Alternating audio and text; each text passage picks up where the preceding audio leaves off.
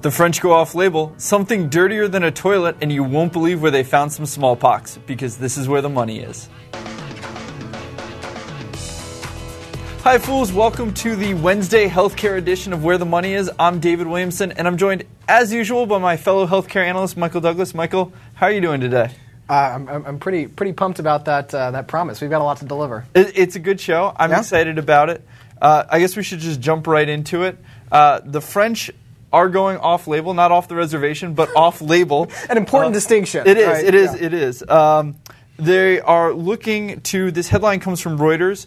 Uh, the French are looking to back uh, Roche's cancer drug as a cheaper eye treatment, uh, and this is basically using it not what it's prescribed for, Mm-hmm.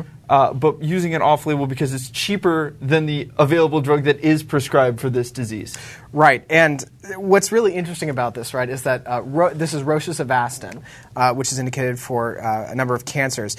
Um, Avastin works similarly to a, a number of treatments uh, that are indicated for age-related macular degeneration, or what's called AMD. Yep, which Um, would be Lucentis. Right, which is marketed by Novartis and, and Roche. Uh, of course, Roche only markets it in the U.S., so this potential benefit to Roche in France, you know, would only come at Novartis' expense, uh, less at Roche's expense since they do things in the U.S. And then you've got Eylea with Bayer and Regeneron. And this is a this is a big time drug. Uh, Roche makes about 1.9 billion Mm-hmm. in the U.S. off of it, and uh, Novartis is clocking in about 2.4 billion Right. overseas, and it's one of the company's biggest selling drugs. Well, and as we've talked about with I, I, before, uh, you know, Bayer is pulling in about uh, I think 500 million last year, and Regeneron somewhere north of a billion. So these are these are big drugs. Um, France's argument is that basically, okay, this is going to save us about 270 million dollars per year since Avastin is so much cheaper than these other drugs. Of course, it also has more side effects. Uh, and this is something that people really need to be thinking about when we're talking about um, you know one drug versus another. You know, you've got gastrointestinal perforation, you've got hemorrhages. I mean, there's some pretty nasty stuff that this drug causes. And it's if a I cancer drug. and if I recall, there were some dosing issues too, getting Avastin dosed exactly right Mm-hmm. for uh, AMD, where Lucentis is designed for it. Right. Um, and, and what's actually really funny is that. Um, not funny, I guess, but it's interesting. Is if you actually sort of Google around about this, uh, Novartis and Roche have this website that's like, why you really should be taking Lucentis and not Avastin. You know what off labeling is, and it, it's it's kind of a funny website. Um, it- it's interesting though. You know, Roche and uh, and Novartis have been pretty clear about the fact that you know really Lucentis should be kind of used for its thing and Avastin for its, and they've actually gotten in some trouble for it. Uh, Italy went after them in May. Uh, I saw that, yeah. 1.2 billion euros in damages that they're seeking um, from uh, alleged collusion to prevent Avastin being used as an AMD treatment, which is kind of interesting because usually we hear governments kind of going after pharmas for you know Being too aggressive. pushing too hard for off labeling instead of pushing against it. So kind of an interesting thing here. In terms of the investing side, I, I, I don't really see this necessarily as on its own a big threat to any of these companies. Of course, if the entire EU decides to go after something like this, which is the fear, I think, then you could see, start seeing a material difference to, uh, to, to these other competitors. Yeah, I think one analyst called it a contagion. I guess it would Yeah. be a contagion of cost savings. Yeah. but The, there the is- best disease to get? I don't know. The, Europe is a lot more price conscious when Mm-hmm. it comes to drug costs. So far, at least. So far than, than, than we are in this country. Uh, I don't think this is as at much of risk spreading over here. Mm-hmm. So Roche's sales over here are probably safe. The other answer would be to raise the price of Avastin too, to, to, to get it more in line. If it became a real threat, I, I don't think they'll necessarily go that way. But it, but it is a move they can make. Mm-hmm. It will be interesting to see if this goes to other countries or potentially other indications. You know, not not just these drugs, but if there are other drugs that that uh, work off label and other indications. Perhaps you know the the governments will push for that. So it- it's a situation to watch. Everyone's trying to bend the healthcare cost curve, especially in Europe, because healthcare costs are tied directly to the country's budgets because Right. of, of how their healthcare systems are run. So something to watch for investors. I wouldn't be too worried right now. I wouldn't be hitting the sell Yet, button just yes, because. Yeah. this. Exactly. Well, let's move on to our second headline, which comes from Fierce Healthcare, our good friends over at Fierce. Uh, it turns out, and we teased this in the intro, that hospital elevators, and specifically the buttons, carry more bacteria than toilet surfaces, which I find just absolutely horrifying. Uh, this is in a study that was published by Open Medicine, and the Open Medicine researchers, or the researchers in the study, went to 120 elevator buttons and 96 toilets uh, in this hospital. So these were public toilets; these aren't private toilets, Right. but uh, pretty terrifying. Yeah, and these are in three large urban teaching hospitals. I mean, it, it, it- is. Uh, it's very interesting. I'll say in this- Canada, so I guess we can blame Canada for this. I suppose we could. Um, I, you know, I, I, I don't know if there's someone, uh, you know, cleaning up toilets that you can invest in. But you know, one thing that we've been seeing a lot of um, is concern about um, our antibacterials Uh, and basically whether whether there's more we can do to kind of fight back against microbes.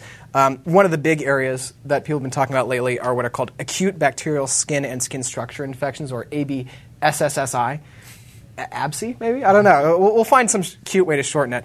Um, and basically, you've got two, two companies that have been really uh, involved in that lately. You've got Durata and Cubist Pharmaceuticals.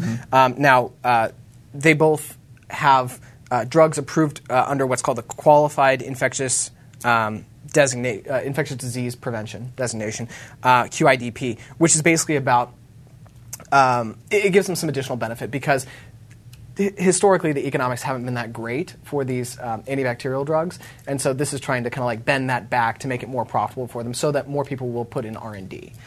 We've seen a huge. There's a huge burden on the system, though. Absolutely. From infections that come out of just hospitals, whether it's uh, any bacteria, uh, you know, more bacterial or even uh, you know, drug resistant uh, strains. And you've seen some C. diff. You know, uh, C. diff, Cubis- yeah. C. diff is one of them. So Cubist is, is in on that as well, I believe. Yeah, and uh, well, it, it's interesting because when I was looking at both of these stocks, of course, the, the big question is, well, which is the better investment? Um, and when I looked at it, you know, you've got Durata, which is largely Dalvance, which is their their ABSI, I guess I'm going to call it from now on, drug. Um, they have about 42 million in the bank. They've got a credit facility. They're burning through a lot of cash. Uh, not really. It's kind of a one-trick pony. Not really my style of biotech investing. You've got Cubist, which already ha- already made a billion dollars in revenue last year. Um, they also have an ABSI drug called um, um, Sivextro, uh, which was recently approved in June, uh, can be taken both orally and with an IV, as opposed to just an IV, like Durata's. So there's some potential benefit there in sort Dosing of advantage. dosing, right? Although you have to do it da- daily versus once weekly, but you get the idea. Um, and they're already commercial stra- stage, and um, so you know I, I I like Cubist better uh, between the two. Um, I think it's a stock worth digging into. Yeah, I, I would agree with that assessment. Cubist has always been sort of a little interesting in, in, Yeah. in a sleepier space, but an important space. And they've got a broad pipeline, so there's some opportunity there. Absolutely. Well, let's move on to our third headline, which is sort of the continuation of inversion deal mania. Yeah, and I, I feel like we should almost apologize. Like we have we have to talk about this like every week because there's something new happening every yeah, week. We're not, we're not just banging this drum for the sake of banging it. There, there really is news every every week that we need to cover because these Yeah. are big companies mm-hmm. and they're fleeing America. Yeah. A- and, and that's a big headline. AbbVie raised its offer for Shire. This comes from Bloomberg to 51.5 billion. Now that's about 11 percent higher mm-hmm. from where it was, which is about where the consensus was they would need to go to potentially get something done. It turns out AbbVie, uh, they came out and they said they talked to Shire's, I believe, top 20 shareholders, which represented the majority of, of shareholders Right. uh, in terms of share weight. Uh, and uh, there's a little egg on the face of AbbVie CEO Richard Gonzalez. Uh, he had to retract a comment about shareholder support since there wasn't a written confirmation. Right. UK takeover code is very specific about these things. But uh, AbbVie believes they have a compelling offer. They believe Shire shareholders are behind them, whether they can say so or not. And it looks more likely that this is moving in a direction where something will get done, unlike AbbVie and Astra, uh, oh, AstraZeneca and Pfizer. I'm sorry. Yeah, it, it didn't feel like Shire was really quite as sort of immediately negative as AstraZeneca was. Um, and I've got to say, I think I, I this is the price that analysts have said is probably pretty close to right, if not exactly right. Um, and so I think we're going to want to watch this very, very closely over the next couple weeks and see if this actually gets done. Yeah, absolutely. So this is the fourth attempt for Yep. AbbVie. Apparently, maybe the fourth time the charm, but it may be the fifth time. AbbVie has not said that this is their final offer. Right. So they can 'Cause they don't it. wanna trigger that in the Yes. code, Once yeah. you once you do that, it triggers it, and and that's all all you can do. You can't come back for another six months with another offer. So if it's not accepted, you have to walk away and cool your heels for a little bit. That deadline, though, there is still a deadline in place because the UK is very specific about this sort of thing. Mm-hmm. Right. We have July 18th. So Shire may try to push for a bump. I, I don't think it's going to be a specifically higher bump. but if AbbVie has shareholder support, I, I think this is like more likely to get done. It seems like they've gone about this a little better than Pfizer has. Although they did start by lowballing, I think Shire Shire a little bit too. I, I think it's a bit of an unusual fit for AbbVie, but I do like Shire's uh, portfolio in Oh, sure. terms of orphan drugs, and obviously the tax savings are big, and, and any way to save taxes before uh, the Humira patent cliff, whether it's as bad as people expect it to be or not. Uh, there may not be, you know, a lot of biosimilars waiting. There probably will be some, some competition there, but any tax savings they can get out of the deal in the meantime is better. Because AbbVie's, AbbVie's sort of interesting. They're the big pharma that basically still hasn't gone through the patent cliff. Yeah, So but that's oncoming. it is oncoming, so that's a story we'll continue to watch. Well, let's, let's move on to um, rank it. Okay. Let's play our game. Uh, we have the last couple of weeks we ranked the big pharma stocks. We did the U.S. based big pharmas, then we did the European based big pharmas. Mm-hmm. Today we're going to do big biotech, and the, there are really only four, so Yeah. it's a shorter ranking. They're all U.S. based, mm-hmm. and our four companies we're going to rank are Amgen, Biogen IDEC, Celgene, and Gilead. So, Michael, how would you rank them? Okay, I'm gonna say Gilead, Celgene, Biogen, Amgen.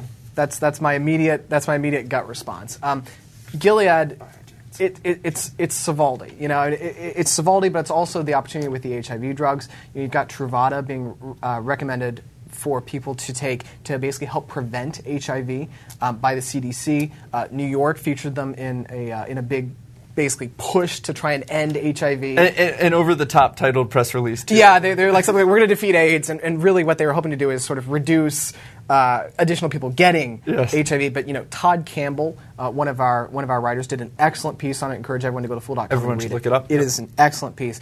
Um, so I, uh, you know, when I look at Gilead's growth drivers, they've also got the potential oncology drug uh, opportunities coming online over the next couple of years. Really like them. Um, Celgene, I'm a shareholder, uh, so of course So I hope you like yeah, I, I very much like Celgene. Like, I hate them. They're the worst. No, I, I think uh, I think it's been a, it's been a great investment for me so far. Um, you've got the issues with.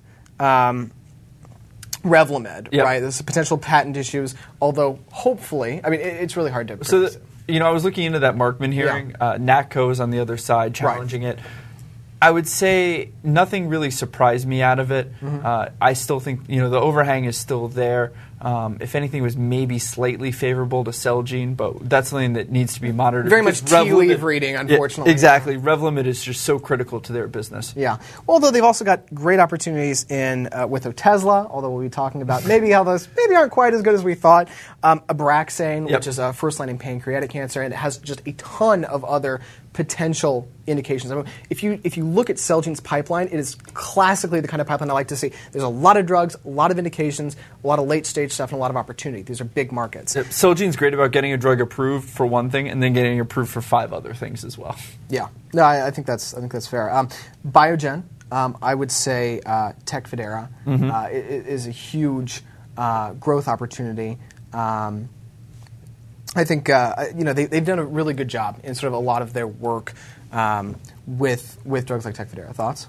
Uh, Biogen's actually my favorite. Oh wow, Yeah, so if we were to rank these, I would do Biogen 1st Uh-huh. then I will go back and forth on Gilead and Celgene. Sure. I like them. Uh, I, I flip flopped on this a couple times. I'll probably do Gilead, then Celgene, Mm-hmm. then Amgen.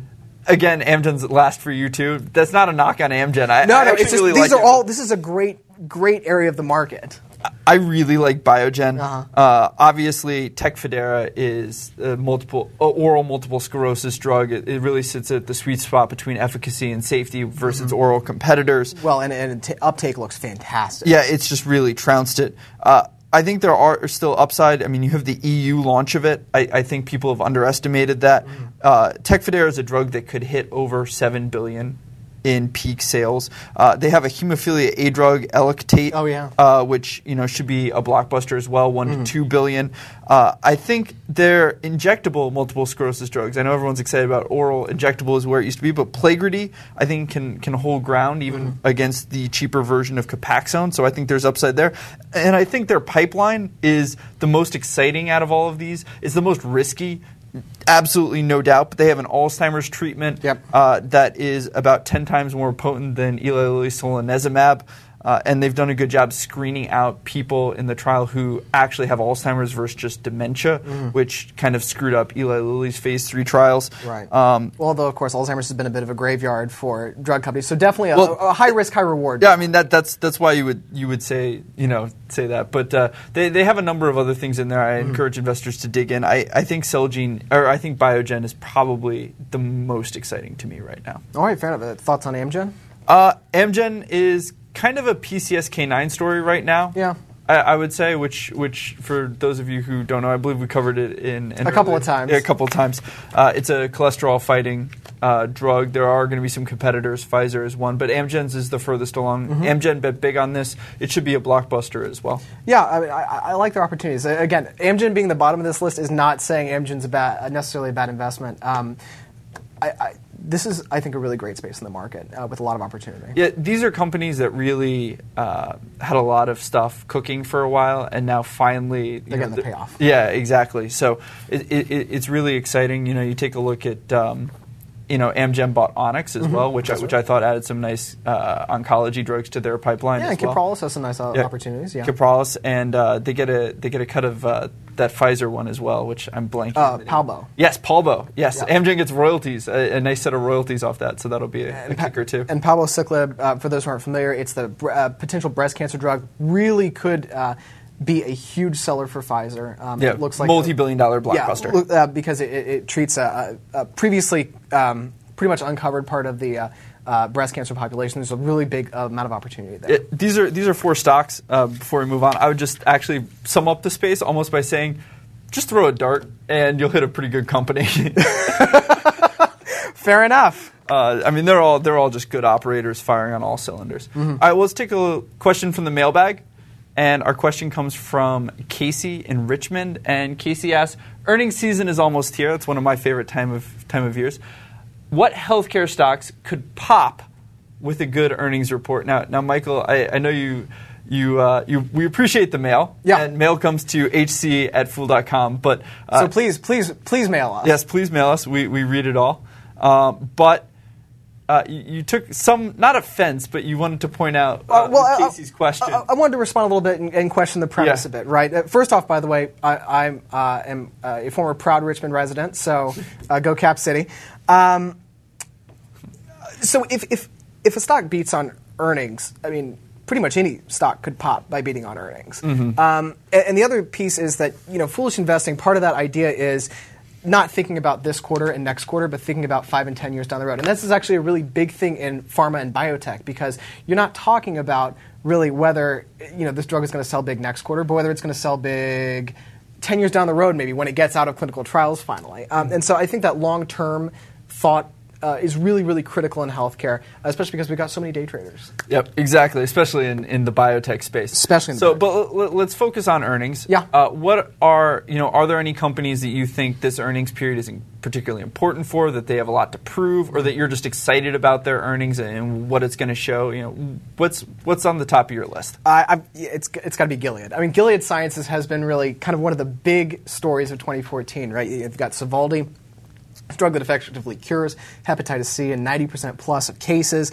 Um, revenue last quarter was just shy of $5 billion total, about 2.3 billion of which was from uh, Sovaldi. It knocked analyst expectations out of the park. This time they've moved the, the goalposts forward a little bit. They're, um, according to Capital IQ, uh, analysts are estimating revenue comes in at about 5.5 billion.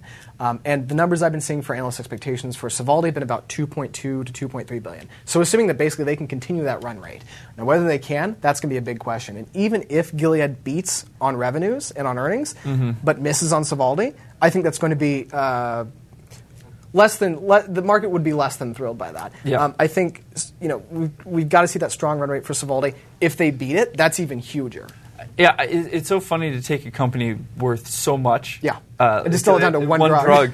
and, and, and not just you know how that drug is performing overall, but really in one quarter because Mm-hmm. everyone I think was so blown away by the launch, and the question was, you know, are there are a lot of people warehouse that you know we're waiting. Obviously, these drugs don't get developed in a vacuum, and doctors, uh, you know, in the space knew Gilead's drug was coming. Patients were clearly warehoused, Absolutely. uh, because you know this isn't. Uh, it, it's a disease you need to get taken care of, but it's not one you need to necessarily get taken care of immediately. You can wait a year for a better drug, and so we saw a huge surge in demand. Now, is that is that going to continue? Is it going to keep surging? Is it going to flatline as it gets to a more stable rate? Is it going to actually decline to mm-hmm. show sort of where that true underlying demand is as it spreads out and have more of a typical launch where it, minus an early surge? Right. So I, I think there are a lot of questions around this drug mm-hmm. still. Um, a lot of expectations and a lot of questions because you know when it comes to big big biotechs and big pharmas, I don't know if there's any company that's almost as dependent share price wise on, on one drug than this one. Which is amazing to me because when you look at Gilead, I mean, they've got so much in HIV. I mean, as we talked about earlier, you know, the the Truvada uh, potentially prophylactically being Yeah. given out to help prevent HIV. I mean, that's a huge opportunity. And you look at Stribild. Potentially bigger. Yeah, it- which, and the market's sleeping on it. Well, and, and, and, and more consistent, right? Yep. Because once hepatitis C is cured, that's it. This is a Yeah, preventative yep. uh, measure. And, and some of their other HIV drugs, Stribild, I mean, there's a lot of opportunity with this stock. Um, so I would encourage people, watch the quarter, but think longer term as well. Yep. because I think there is really some truly fascinating opportunity with Gilead. Yeah, I think I think Gilead is probably right at the top of my list as well. I'm going to throw out three smaller biotechs real fast though. Uh, two of the obesity drug stocks, just because all three of these companies that I'm going to mention are really dependent on one, drug. product, and and it's always exciting to see how they move. Uh, and I think there's still a lot of hope. uh, For the obesity drug makers, there are other companies that have had some bad quarters, and, and maybe investors have moved on. But uh, I want to see what's happening with Arena's Belviq, and Arena is revamping sort of how they're they're selling the drug. Right. So, so uh, Eisai, their um, their Japanese partner. Japanese uh, pharmaceutical partner, uh, basically substantially increased their sales force. Mm-hmm. You know, they're they're moving really aggressively in terms of trying to to get uh, new advertisements out in print media and things like that. And so there are some opportunities Yep. potentially there for them to beat expectations. That said. Expectations are pretty low. Yep. Sales have been really low, and so even if they even if they beat expectations, I don't know that it's going to get them toward profitability, which is what they really need. Well, and that's the thing. You take a look at Vivus and Arena; they're, they're not hitting double-digit millions in sales. These drugs were supposed to maybe not be blockbusters, but certainly well on their way towards that. Multi-hundred million, multi let's hundred say. million, and and there needs to be a huge ramp. And you- keep seeing reports. You know, I saw a report uh, earlier today about how obesity is actually, uh, you know, more dangerous than than I believe it was smoking, smoking. which was which was pretty alarming. And this is extreme obesity, so Mm-hmm. so don't worry too much if you're carrying a couple extra pounds. But uh, it, there there is potentially a, a huge need for these drugs, but they're not being prescribed by doctors. So the question is, can they uh, get that going? Uh, or are these stocks really just going to be all drug approval hype and, and they found that there isn't really a market for, for their products? And the other company is one where I believe there is a market for its product, but the problem is safety really put a ding in it. That's Ariad Pharmaceuticals. Uh, its drug Iclusig. Uh, it is. Um, it unfortunately was had a black box warning. It's a cancer drug. It was pulled off the market. Uh, it went from 16 million in quarterly sales, not a lot, but it was ramping up, and then that got cut to 8 million, and it's bounced back to 12 million. But you know, can it rebound? Can it continue to grow? It's an effective drug. Uh, they're trying to expand it into other indications. That's where it would grow. But again, you know, they're, they're also running a larger trial to see if it can still be effective at a lower dosing to help mitigate some of the uh, the safety concerns as well. Right. So, so you know, quarterly earnings will definitely be important there, but perhaps more importantly for them, we'll be looking at whether that other trial works. That could be, while it might not, I don't know whether it would be a bigger catalyst than beating on earnings. The real question is whether it'll be fundamentally more important to the business. I think. Yeah, I th- I, the trial is more important overall, but Yeah. but in the meantime, it's Anything we can get, Can, yeah. they get the, can they get back on the good side of doctors and prescribers? Um, it'll, it'll be interesting to see. Yeah. All right. Well, let's move on to tweet it. Uh, our final segment. Uh, Your our- favorite? Yes, it is. My, it is my favorite. Uh, our first tweet, I believe, comes from Donna Young, and Donna tweeted. District judge upholds prior decision. State regulations cannot usurp federal law, and this is in relation to the company Zogenix and Massachusetts attempted to ban their drug Zohydro, which is a painkiller. Michael, your thoughts on the tweet and the news? Well, well, first off, it's nice. You know, the, the Constitution is still a thing, right? I mean, you know, we do have a supremacy clause. You know, when when the FDA or somebody in the federal government says something that that is kind of supposed to be that. Um, but it hasn't all been good news for Zogenix. No, certainly no. good news for Zogenix. Absolutely. But uh, the stock was down about 10% one day this week uh, when the FDA uh, gave uh, gave priority review to uh, Purdue, which is a, a privately held competitor. Um, they have an abuse-resistant hydrocodone tablet. Um, Zogenix's Zohydro is not abuse-resistant, which and is that's what caused all the uproar All the all the, really a lot of state AGs didn't want the FDA to approve it. The Yep. FDA said, "Listen, the drug works. It, it does what it's supposed to do. We have no reason not to approve it." Exactly, and, and so um, you know Purdue does get that six month review instead of ten. Um, now, I, I will say, you know, Zohydro definitely some concerns there because of this oncoming competition, because of all the negative press, because that you've got 29 state AGs speaking out against it. Um, that said, Zogenix is making some smart moves by trying uh, for new formulations that are more abuse resistant. Uh, one of which might be on shelves as early as early 2015, depending on regulatory approvals, et cetera, et cetera. Um, that said, you know, Zogenix is kind of the Zohydro train. Uh, when, you, Yep. when you look at their clinical pipeline, that's pretty much it. Uh, so this isn't really the kind of stock that I invest in.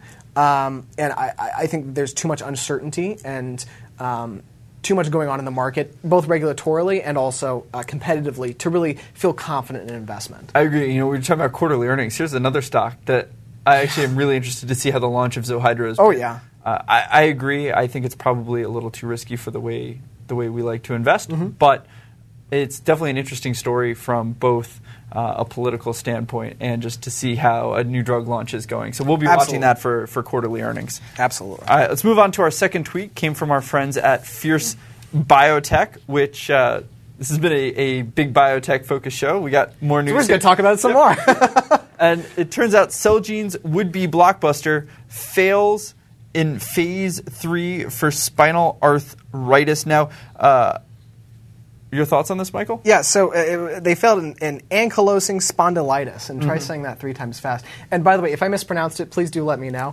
um, and uh, sorry to one of our listeners, by the way, we did not call Gilead Gilead like you suggested. Maybe we should. Um, he- he'd heard a lot of people Yes. mispronounce it, but I have mispronounced Prevenge before. Uh, I will admit that earlier. Provenge.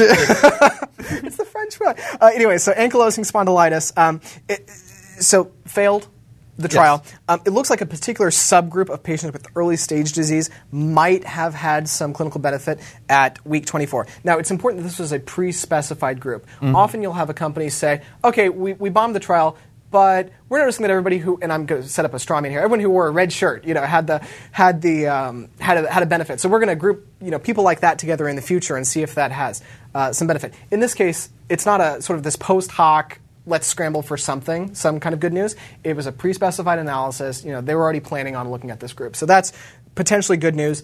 They still want to look more into it, of course. Um, ultimately, though, ankylosing spondylitis, not that important an indication No. to Otezla long term. It's psoriatic arthritis and psoriasis. Absolutely, and, and just look at the market numbers, right? So um, the spondylitis total market is supposed to be somewhere around uh, six, seven hundred million in 2016 total market, not any one drug, but total market. Uh, you compare that to psoriasis, uh, where Otezla is going for FDA approval. The decision should be made uh, around September 23rd.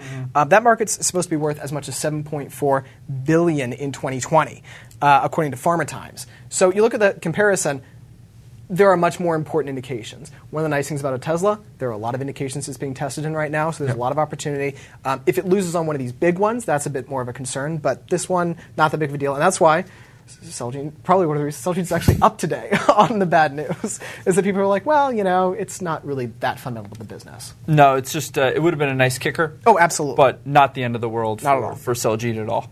All right, let's move on to uh, our final final tweet, which uh, is, is a favorite of mine. this comes from John Rennie. He writes After finding old smallpox vials in freezer, CDC now determined to finally clean out that junk drawer in kitchen too. Yeah, um, I have so much to say on this. First of all, I, I don't know even which way to go. It's, it's would the CDC pass an FDA inspection? yeah. I, Should they get a warning letter? I- is, that, is, that, is that on the way for them? that would be pretty funny. I, you know, I just smallpox. I can't believe that there were some lost smallpox files, right? Like It's of, of, back there behind the frozen pizzas. of all the diseases out there, right? Like why smallpox? um, because it's just, it was such a scourge at one point. Um, Yeah, I think they're breaking actually international regulations by, by having it in there. yeah, I, I think the, the regulations they're breaking is probably the least of the problems. but yes, yes, that's very fair. Um, it's kind of like if you if you hit somebody uh, with your car and then you're like, oh man, I ran the red light. That's not really the big part of it, right? Yeah. Um, I've, I mean, I found some bad things in the back of my freezer, but but nothing like a, a unlabeled box of smallpox. yeah, no, that was that was that was a truly disturbing uh, headline to read and then tweet to see. Well, thanks everyone for joining us for uh, Where the Money Is. For Michael Douglas, I'm David Williamson. Stay tuned for tomorrow's Energy Show. Thanks for watching and Fool On.